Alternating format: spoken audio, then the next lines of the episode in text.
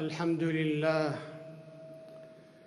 الحمد لله الذي أرسل رسوله بالهدى للناس كافة. أحمده سبحانه وأشكره على نعمة المبشرات السارة. وأشهد أن لا إله إلا الله وحده لا شريك له. يحفظ عباده المؤمنين وينجيهم إذا جاءت الصاخة. وأشهد أن سيدنا ونبينا محمدا عبده ورسوله. سلك بالأمة طريق الجادة. صلى الله عليه وعلى آله وصحبه الذين رزقهم الله نفوسا عن كل شر صادة. أما بعد فأوصيكم ونفسي بتقوى الله فهي النجاة والأمن من كل سوء. قال الله تعالى يا أيها الذين آمنوا اتقوا الله حق تقاته ولا تموتن إلا وأنتم مسلمون. الاستبشار والتفاؤل من مبادئ الإسلام وسمات المسلمين في كل الأحوال. قال الله تعالى على لسان نبيه إبراهيم عليه السلام ومن يقنط من رحمة ربه إلا الضالون. هذا الاستبشار يولد الطاقة ويحفز الهمم ويدفع إلى العمل ويصنع المستقبل. وكلما تأججت مآسي المسلمين في بعض بقاع الأرض تأكدت الحاجة تأكدت الحاجة لاستحضار البشائر. وهذا هدي رسول الأمة محمد صلى الله عليه وسلم. فكم قلب بتفاؤله المحنة منحة وأيقظ الأمل في جوف الألم. ومن أعظم دواعي الفرح وأسباب البشارة في حياة المؤمن انتشار دين رب العالمين واهتداء غير المسلمين بالإسلام الانتشار السريع من خصائص الإسلام الثابتة التي تنبع من ذاته على مر العصور والأزمان مهما قل أتباعه أو تساهل أنصاره أو قسى أعداؤه بدأ الإسلام في مكة من فئة قليلة مستضعفة عانت ألوان البطش والإيذاء وفي غضون سنوات دخل الإسلام جزيرة العرب كلها وتشكل جيل حمل رسالة الإسلام ونشرها في السهول والمهاد والجبال والوهاد فانتشر صداه واتسع مداه ودخلت فيه الأمم افواجا بسرعة لم يعرف لها نظير في التأريخ وهذا من أعظم المعجزات. وتصديق لوعد الله بأن المستقبل لهذا الدين ينتشر الإسلام لأنه الدين الذي ارتضاه الله تعالى للناس كافة وتكفل سبحانه بحفظه ونشره. قال صلى الله عليه وسلم ليبلغن هذا الأمر مبلغ الليل والنهار ولا يترك الله بيت ومدر ولا وبر إلا أدخله الله هذا الدين بعز عزيز أو بذل ذليل يعز بعز الله في الإسلام ويذل به في الكفر. أحب الناس الإسلام لأنه ظاهر المعالم وحق أبلج ملائم للفطر السليمة والعقول المستقيمة. أنار الظلمات أسعد النفوس شرح الصدور فطرة الله التي فطر, الله فطر الناس عليها لا تبديل لخلق الله. ينتشر الإسلام لأنه عقيدة إيمانية تشبع فراغ القلوب وتهذب حيرة الأرواح وتملأ خواء الفكر وتلبي حاجات النفوس وتمنحه الأمن وتروي ظمأه. يدخل الناس في دين الله أفواجا لأنه الدين الذي حقق للإنسان كرامته وسما به روحا وجسدا عقلا وقلبا. فتح له الآفاق سخر له الكون ولم يحرم عليه طيبا. المستقبل لهذا الدين لما يرى من أثره البديع الذي لا يوصف وفعله العظيم الذي لا يحد. فقد نقل الإنسان من ذل المعصية إلى عز الطاعة ومن حدود الدنيا إلى سعة الخلود ومن قسوة القلوب إلى رحاب الحب وفيوض الرحمة. ينتشر الإسلام لأنه يمجد العلم ويكرم العلماء ويثني على العقل والفكر. وكلما وصل الإسلام بلدا من البلدان جللها بالعلم وأضاءها بالمعرفة فأسهمت الأمة في بناء الحضارة الإنسانية. وغدت الحضارة الإسلامية نواة ومعبرا للحضارات المتعاقبة. اطمأن الناس إلى الإسلام لأنه يحقق للبشرية العدالة الاجتماعية في جميع مظاهر الحياة قوى وشائج الأخوة أحيا مبادئ التعاون أسس معاني الخدمة الاجتماعية. قال رسول الله صلى الله عليه وسلم ولأن يمشي أحدكم مع أخيه في قضاء حاجته أفضل من أن يعتكف في مسجدي هذا شهرين وأشار بإصبعه. العدل في الإسلام مدلول ناصع ومفهوم راسخ لا يتأثر ميزانه بالحسب والنسب ولا بالجاه والمال ويتمتع بالعدل جميع المقيمين على أرضه من المسلمين وغيرهم. قال الله تعالى يا أيها الذين آمنوا كونوا قوامين لله شهداء بالقسط ولا يجرمنكم شنآن قوم على ألا تعدلوا اعدلوا هو أقرب للتقوى واتقوا الله إن الله خبير بما تعملون وتقع على المسلمين مسؤولية نشر الإسلام وتبليغه في كل أصقاع الأرض ابتداء من نبيها صلى الله عليه وسلم قال الله تعالى يا أيها الرسول بلغ ما أنزل إليك من ربك. وقال صلى الله عليه وسلم بلغوا عني ولو آية. وقد بذل النبي صلى الله عليه وسلم كل الأسباب للتوسع في نشر الإسلام. فلما أسلم أبو ذر الغفاري رضي الله عنه طلب منه الإقامة في بني غفار ودعوتهم إلى الإسلام ولما أسلم الطفيل ابن عمرو الدوسي طلب منه الإقامة في قبيلته دوس لنشر الإسلام فيها فالمسلم مأمور بالعمل على نشر الإسلام وليس عليه أطر الناس على الدين أطرا وحملهم عليه قسرا قال الله تعالى إن عليك إلا البلاغ. وقال تعالى ليس عليك هداهم ولكن الله يهدي من يشاء. وتبلغ المسؤولية اوجها في نشر هذا الدين على المسلم المغترب في بلاد غير المسلمين سواء كان سفيرا أو مبتعثا أو تاجرا أو عاملا. فمهمة نشر الإسلام من أعظم الفضائل وأجل المراتب.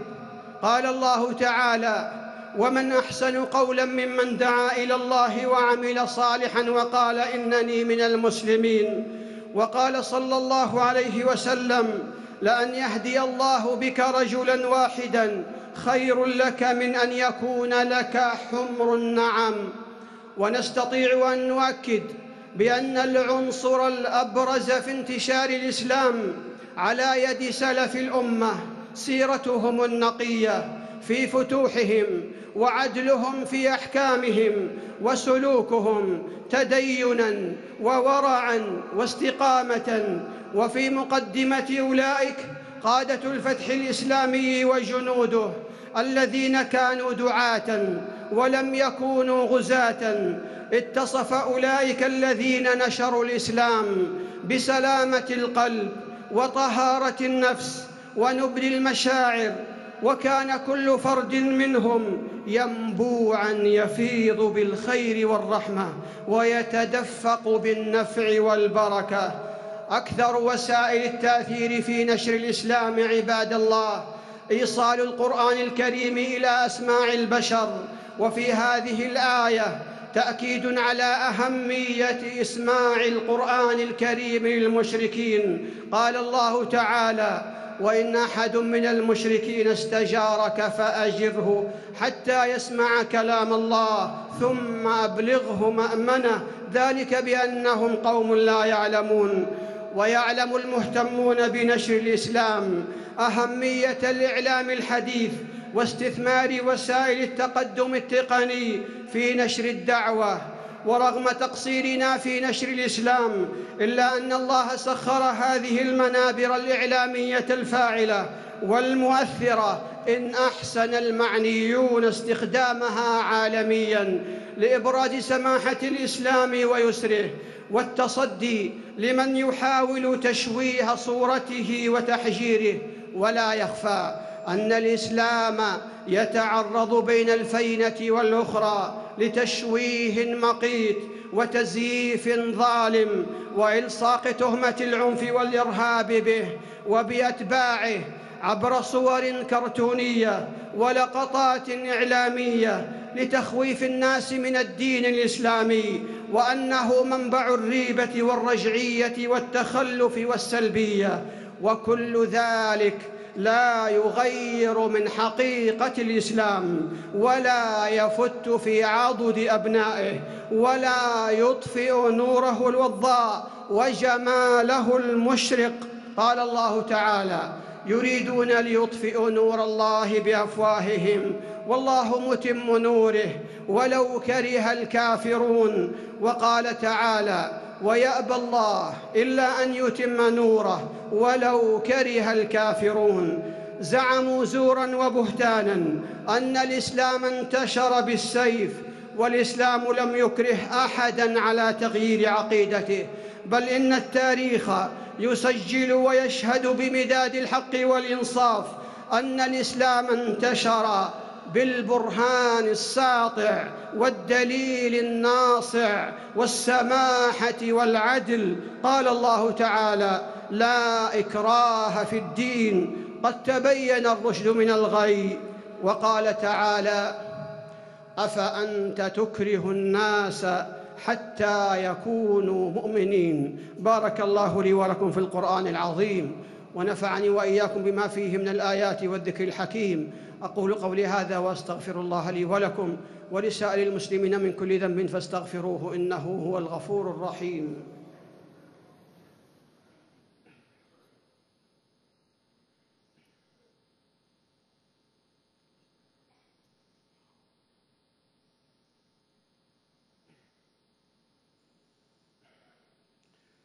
الحمد لله الذي هدانا لهذا وما كنا لنهتدي لولا أن هدانا الله. وأشهد أن لا إله إلا الله وحده لا شريك له وهو الذي في السماء إله وفي الأرض إله. وأشهد أن سيدنا ونبينا محمدا عبده ورسوله وصفي ربه ومجتباه صلى الله عليه وعلى آله وصحبه ومن اتبع هداه. أما بعد فأوصيكم ونفسي بتقوى الله. وقد يقع بعض المسلمين جهلا في تشويه صورة الإسلام بسلوك طرق ضالة ومذاهب منحرفة ومناهج مختلفة تشتت الأمة وتفرق جمعها وتضعف وحدتها وهذا يؤثر على العمل في نشر هذا الدين ولا يغيب عن الأذهان. أن على المسلمين في بلاد الحرمين مسؤولية كبيرة في العمل على نشر هذا الدين باعتبارها قبلة المسلمين ومهاجر سيد المرسلين صلى الله عليه وسلم. قال الله تعالى كنتم خير أمة أخرجت للناس تأمرون بالمعروف وتنهون عن المنكر وتؤمنون بالله. وصلوا عباد الله على رسول الهدى. فقد أمركم الله بذلك في كتابه فقال إن الله وملائكته يصلون على النبي. يا أيها الذين آمنوا صلوا عليه وسلموا تسليما. اللهم صل على محمد وأزواجه وذريته كما صليت على آل إبراهيم وبارك على محمد وأزواجه وذريته كما باركت على آل إبراهيم إنك حميد مجيد. وارض اللهم عن الخلفاء الأربعة الراشدين أبي بكر وعمر وعثمان وعلي وعن الآل والصحب الكرام وعنا معهم بعفوك وكرمك وإحسانك يا أرحم الراحمين. اللهم اعز الاسلام والمسلمين. اللهم اعز الاسلام والمسلمين. واذل الكفر والكافرين. ودمر اللهم اعداءك اعداء الدين. واجعل اللهم هذا البلد آمنا مستقرا وسائر بلاد المسلمين. اللهم من ارادنا واراد الاسلام والمسلمين بسوء فاشغله بنفسه. واجعل تدبيره تدميره يا سميع الدعاء. اللهم من أرادنا وأراد الإسلام والمسلمين بسوء فأشغله بنفسه. واجعل تدبيره تدميره يا سميع الدعاء. اللهم انصر دينك وكتابك وسنة نبيك وعبادك المؤمنين. اللهم كن للمسلمين المستضعفين في كل مكان. اللهم كن لهم مؤيدا ونصيرا وظهيرا. اللهم إنهم جياع فأطعمهم وحفاة فاحملهم وعراه فاكسهم ومظلومون فانتصر لهم ومظلومون فانتصر لهم ومظلومون فانتصر لهم يا رب العالمين يا قوي يا متين. اللهم منزل الكتاب مجري السحاب هازم الأحزاب اهزم أعداء المسلمين يا رب العالمين. اللهم إنا نسألك الجنة وما قرب إليها من قول وعمل ونعوذ بك من النار وما قرب إليها من قول أو عمل. اللهم إنا نسألك فواتح الخير وخواتمه وجوامعه وأوله وآخره وظاهره وباطنه ونسألك الدرجات العلى من الجنة يا رب العالمين. اللهم إنا نسألك من الخير كله عاجله وآجله ما علمنا منه وما لم نعلم ونعوذ بك من الشر كله عاجله وآجله ما علمنا منه وما لم نعلم. اللهم إنا نسألك الهدى والتقى والعفاف والغنى. اللهم إنا نعوذ بك من زوال نعمتك وتحول عافيتك وفجاءة نقمتك وجميع سخطك. اللهم إنا نسألك الثبات في الأمر والعزيمة على الرشد والغنيمة من كل بر والسلامة من كل إثم والفوز بالجنة والنجاة من النار. اللهم إنا نسألك رضوانك والجنة ونعوذ بك من سخطك ومن النار. اللهم ابسط علينا من بركاتك ورحمتك وفضلك ورزقك. اللهم اجعل القرآن العظيم ربيع قلوبنا ونور صدورنا وجلاء أحزاننا وذهاب همومنا وغمومنا. اللهم اختم لنا بخير واجعل عواقب أمورنا إلى خير. اللهم أصلح لنا شأننا كله ولا تكلنا إلى أنفسنا ولا إلى أحد من خلقك طرفة عين. اللهم إنا نسألك حسن الختام والعفو عما سلف وكان من الذنوب والعصيان. اللهم وفق امامنا لما تحب وترضى. اللهم وفقه لهداك واجعل عمله في رضاك يا رب العالمين. ووفق جميع ولاة أمور المسلمين للعمل بكتابك وتحكيم شرعك يا أرحم الراحمين. اللهم ارحم موتانا واشف مرضانا وتول أمرنا يا أرحم الراحمين. اللهم اغفر لنا اللهم اغفر لنا ولوالدينا وللمسلمين والمسلمات يا أرحم الراحمين. اللهم إنا نسألك يا الله بأنك أنت الله لا إله إلا أنت. أنت الغني ونحن الفقراء. أنزل علينا الغيث ولا تجعلنا من القانطين. اللهم أغثنا اللهم أغثنا اللهم أغثنا. اللهم سقيا رحمة لا سقيا عذاب ولا بلاء ولا هدم ولا غرق. اللهم تحيي به البلاد وتغيث به العباد وتجعله بلاغا للحاضر والباد. برحمتك يا أرحم الراحمين. ربنا ظلمنا أنفسنا وإن لم تغفر لنا وترحمنا لنكونن من الخاسرين. ربنا اغفر لنا ولاخواننا الذين سبقونا بالإيمان ولا تجعل في قلوبنا غلا للذين آمنوا. ربنا إنك رؤوف رحيم. ربنا آتنا في الدنيا حسنة وفي الآخرة حسنة وقنا عذاب النار. إن الله يأمر بالعدل والإحسان وإيتاء ذي القربى وينهى عن الفحشاء والمنكر والبغي يعظكم لعلكم تذكرون. فاذكروا الله يذكركم واشكروه على نعمه يزدكم. ولذكر الله أكبر والله يعلم ما تصنعون.